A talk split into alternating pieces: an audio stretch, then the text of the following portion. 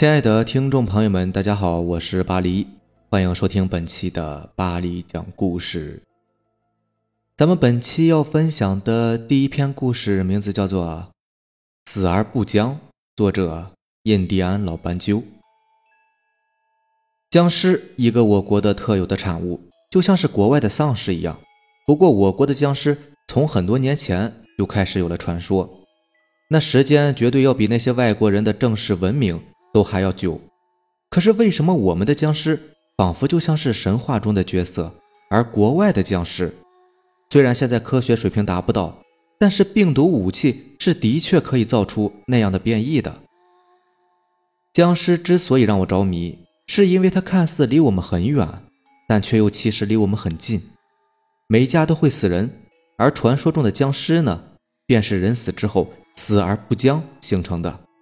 他们吸食人血，还有着很多的分类，还可以进化。我仔细用伪科学的方法辩证了一下：尸体死后新陈代谢停止，于是尸体便会腐败；而如果尸体还在摄入血液，那会不会导致新陈代谢继续运作呢？另外一个，人虽然说是大脑控制的生物，可是有一个词语叫做意念、意识，这可是科学都解释不通的。假如人死之后还有这强大的意念和意识驱使他再次站起来，这有可能吗？当然，这些都是伪科学，我不能证明，但是能反驳。我需要的是一个确切的证据来证明那个东西。的确是存在的。于是我收拾好了衣服，订了机票，来到了传说中的僵尸聚集地湘西。离开机场，进了一家酒店，订好了一个房间。我一个人坐在房间里玩起了电脑。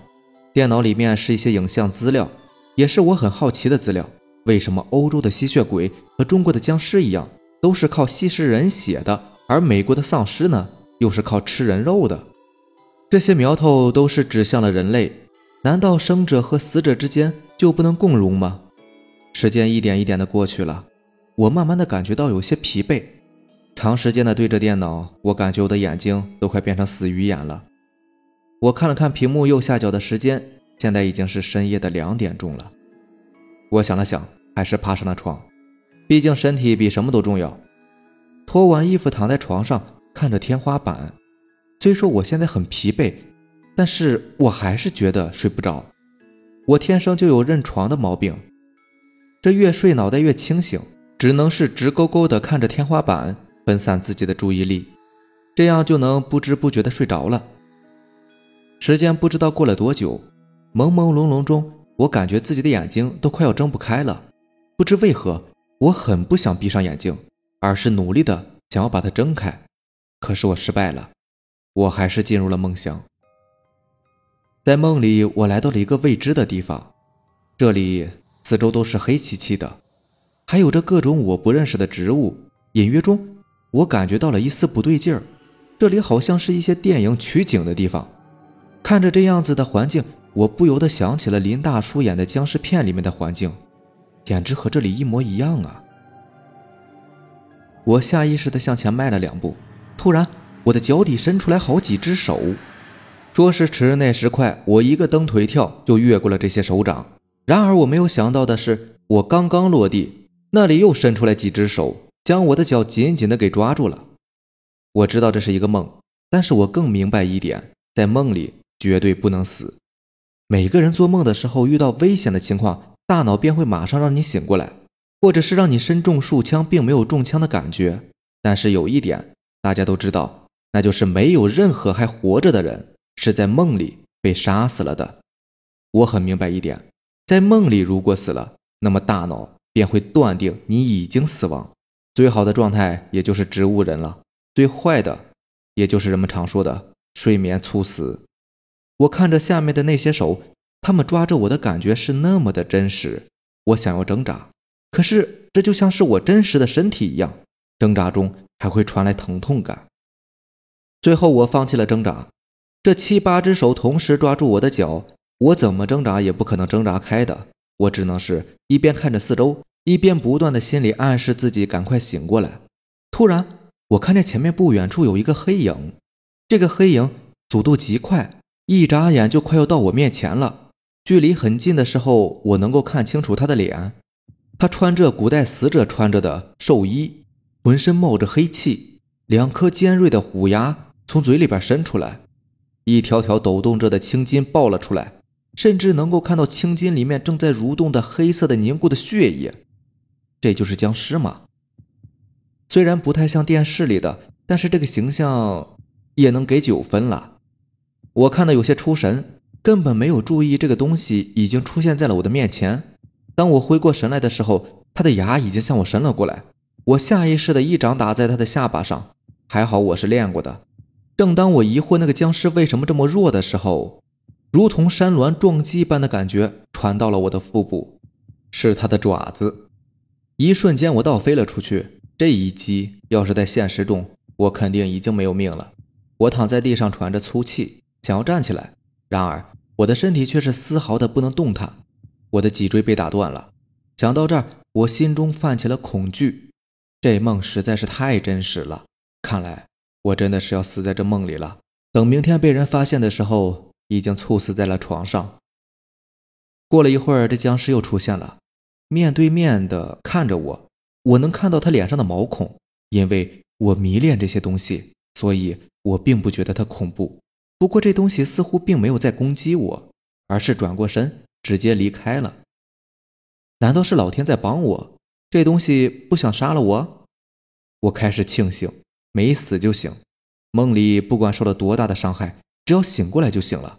梦里除了死亡，其他的一切都不会带到现实中。我现在只要等着醒过来就可以了。一眨眼的时间过去，我慢慢的睁开了眼睛，看着四周的环境。这里是宾馆，看来我是真的醒过来了。我坐起来准备下床，可是我却感觉有一丝不对劲儿。我的胸口，我把衣服拉开一看，我的胸口还留着一个血手印。我愣了一下，转过了身，我还躺在床上。与此同时，一个黑影急速地冲到我面前，尖锐的牙齿一口咬在了我的身上。我感觉自己正在一点一点地被吸干。这时候我似乎明白了，僵尸其实并不是吸血鬼，他们是清道夫，他们吸食的是一些人的意念和意识，比如我这种睡眠猝死之人。下面这个故事名字叫做《午夜杀生》，作者草炼根。王三水的老爹是一个杀猪匠，靠着杀猪过日子。虽然老爹对王三水很好。可是王三水却很害怕老爹，他感觉一接近老爹就会感觉到非常的难受，汗毛倒竖，好像天生就畏惧老爹一样。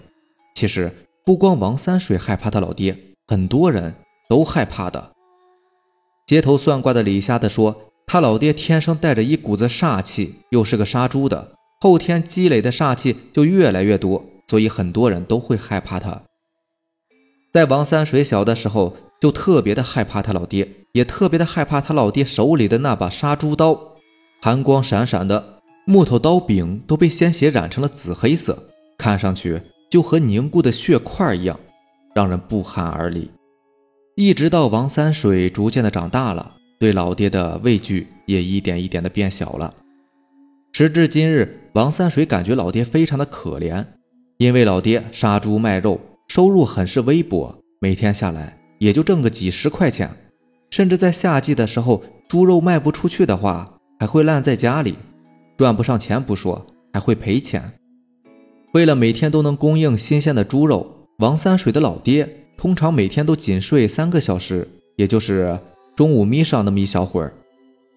白天的时候，他要在肉摊上卖猪肉；晚上的时候，他要连夜杀猪，所以说非常的辛苦。王三水就是靠着老爹杀猪卖肉的钱读了大学。大学毕业之后，王三水回到了家里，准备帮着老爹搭把手。虽然没有什么前途，但是能照顾老爹，也算是尽上一份孝心了。起初他老爹是不愿意的，因为儿子是一个大学生，应该有更好的工作和前途。后来他听说，现在好多的大学毕业生呢都找不到工作的，而自己的儿子。可能也是这样一类的大学生吧，与其满世界的找工作，还不如在自己的杀猪摊上帮把手。这样自己也可以天天都和儿子在一起，也是一个不错的选择。儿子回来之后，王三水的老爹就轻松了很多，因为他只要负责晚上杀猪就好了，白天的时候有儿子王三水在杀猪台上卖肉就行了。王三水是一个大学生，人长得清秀，不像他老爹。这样子满脸的横肉，所以很多的顾客都来他的小摊上买猪肉，而且儿子算账的速度又快又准确，这无疑让杀猪摊的生意越来越好。这也是王三水老爹最乐于看到的事情。这天，王三水很快的将一头猪的猪肉全部卖完了，早早的回到家里休息。当他睡到半夜的时候，就有些睡不着了，感觉心里面挺憋闷的。他自己都不知道是什么原因，反正也睡不着，不如去帮老爹打打下手吧。这种想法在王三水小的时候是万万不敢产生的，因为他害怕血腥的味道，更害怕杀猪这样的场面。但是现在王三水不害怕了，他毕竟也卖了一段时间的猪肉，对于血腥的场面已经有了一定的抵抗性，所以他产生了这种想法，想要去帮帮老爹打打下手，让老爹也轻松一番。当王三水走进老爹的杀猪工作室门前的时候，就闻到了一股刺鼻的血腥味。别看王三水是杀猪匠的儿子，他老爹的这个杀猪工作室，他还真的没有进来过。小的时候他就最怕这个地方。他推开了门，向着杀猪工作室里面走了进去。刚一进去，他就看见老爹正在磨那把雪亮的杀猪刀，蹭蹭，声音很是尖锐，也很刺耳。让王三水感觉到耳膜都疼。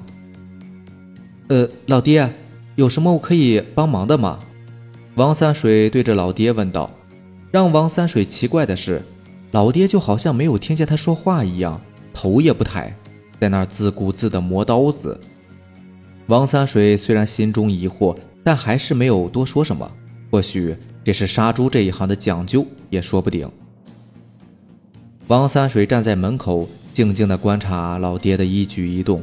很快，他老爹从头上拔下了一根头发，垂在刀子上试了试，感觉刀子已经磨好了之后，提着刀子走到了那四个蹄子都被捆着的肥猪面前，对着肥猪笑了笑。老爹的笑容让王三水感觉到非常的恐惧，也非常的诡异，让他感觉到这个笑容很阴暗，像是在对猪笑，也像是在对着他笑。那头肥猪仿佛已经知道自己即将死亡了一样，发出吱吱的怪叫，像是在求饶，也像是在呼救。王三水本不想看见这样的场面，但是现在他已经到了这里，已经选择和老爹一起经营这个杀猪摊，那他就得必须看这一关，迟早都是要过的。想通了之后，王三水紧紧地攥着拳头，眼睛也大大的睁开着，强迫自己接受这一切。当王三水准备好这一切之后，王三水的老爹也动手了。王三水的老爹好像并不想那么快的将猪杀死，他用着那把雪亮的杀猪刀在猪头上蹭了两下，脸上还露出了阴险的笑容。王三水在这一刻感觉他老爹很陌生。以前的时候，老爹虽然看上去很凶恶，却绝对不会露出这样阴险的笑容，这让王三水。感到非常的疑惑，那头猪又开始叫了起来，声音非常的急促，而且这头猪在叫的时候，眼睛是盯着王三水的。虽然王三水听不懂猪想说些什么，可他仿佛从猪的眼神之中看到了一种祈求，这种祈求不是在向他呼救，倒像是祈求他快点逃跑一样。怎么会这样？我怎么会产生这种感觉呢？王三水的心中疑惑了起来，也不知道为什么会产生这样的感觉。他只是知道现在很同情这头猪，看到这头猪的目光，他就感觉有些不忍；看到那雪亮的杀猪刀即将插进猪的脖子里，他就会产生一种莫名其妙的心痛。王三水的心里七上八下的，非常的忐忑。他狠狠地打了自己一个耳光，想要将自己的状态调整过来。